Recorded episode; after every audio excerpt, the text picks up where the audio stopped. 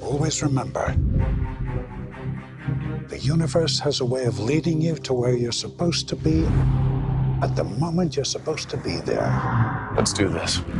Well, welcome everyone to the Pantheon. I'm your host, Ray. Uh, Evie will be joining me sometime soon, if not next week. Uh, we're talking about Men in Black International, stars uh, Chris Hemsworth and Tessa Thompson. They just coming off the coattails of doing Thor uh, Ragnarok, which was a runaway success, and this is the next film they did together. Uh, critics panned this film was like lukewarm.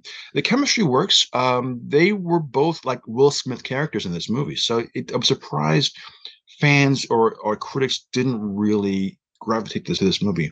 I only heard negative things about this. I actually didn't think it was as bad as the negativity had given this film. Um, I thought it was passable.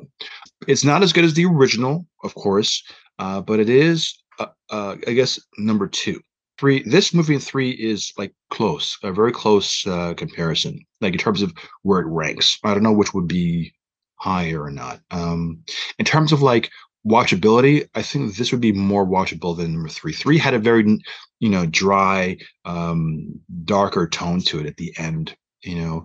Uh this one has a little more uplifting because uh Hemsworth's character was a little freewheeling and more uh, fun.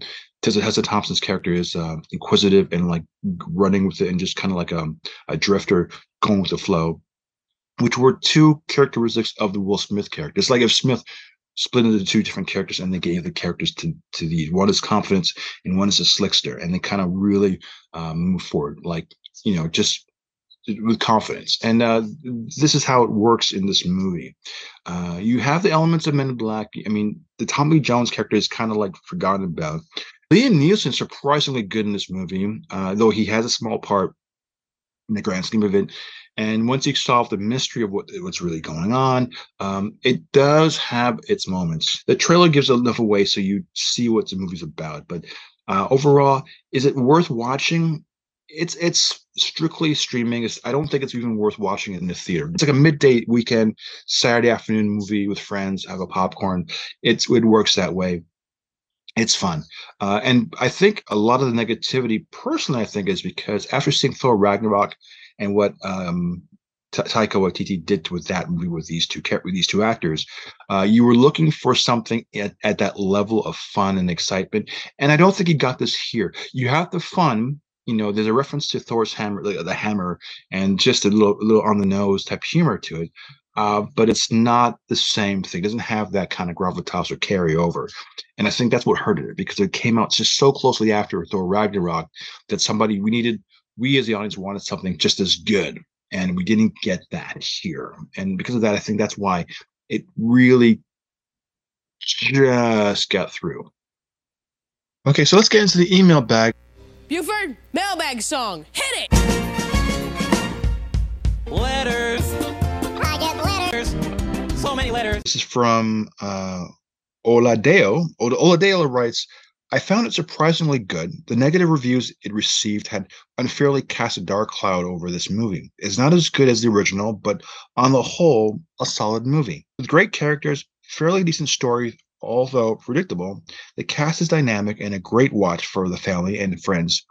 Uh, cliche but true. Don't believe the negative reviews. This is from Oladeo. And I got another email from, I guess this one is Sam. And Sam writes, I thought this movie was just as good as Thor Ragnarok. Thompson and Hemsworth make a fun pair, great humor uh, throughout. Uh, Kumail Nanjiani is so hilarious as he normally is. He's one of the best parts of this movie. in conclusion, totally fun and enjoyable. Not as good as the original, but still good. I'm going to say yes. Uh, it's, it's a little, it feels a little forced and a little pushed on, you know uh, t- Hemsworth has a charisma about him that's so electrifying on camera, and, and he knows it, and it works for him. Uh, like a drifter, he's on the go. He's always making these moves and calls, and he hasn't. He can't settle, settle still because there's something wrong in, the, in at, at his core, but he hides it very well. Uh, charisma will get you so far, and that's it. You know, um, like in Top Gun, luck will get you so far and then it'll get you killed. This charisma, you can only have so much of it. I mean, you need it to sustain itself throughout from beginning to middle and end, and it, and he does that. And um, the the nature of H and M, which is Thompson's character, uh, is good. So, and Kumail Nanjiani, I mean, he has a small part of it. He's quite remarkable and, and quite fun to have too.